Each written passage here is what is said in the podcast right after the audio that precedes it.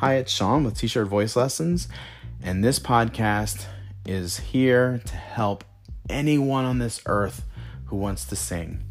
We're here to find that voice that you had when you were four years old and just sang around the house and didn't worry about what you sounded like. It's that voice that we all have because humans are natural singers. We are meant to sing, it's one of the most beautiful things that we can do. And it's time to have a different approach. If you think of a t shirt voice lessons, you're thinking of a t shirt, someone loose, someone free, someone fun, but intense when it needs to be.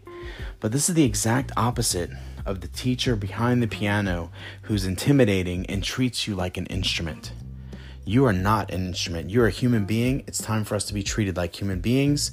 And so this podcast is all about that. Have fun listening.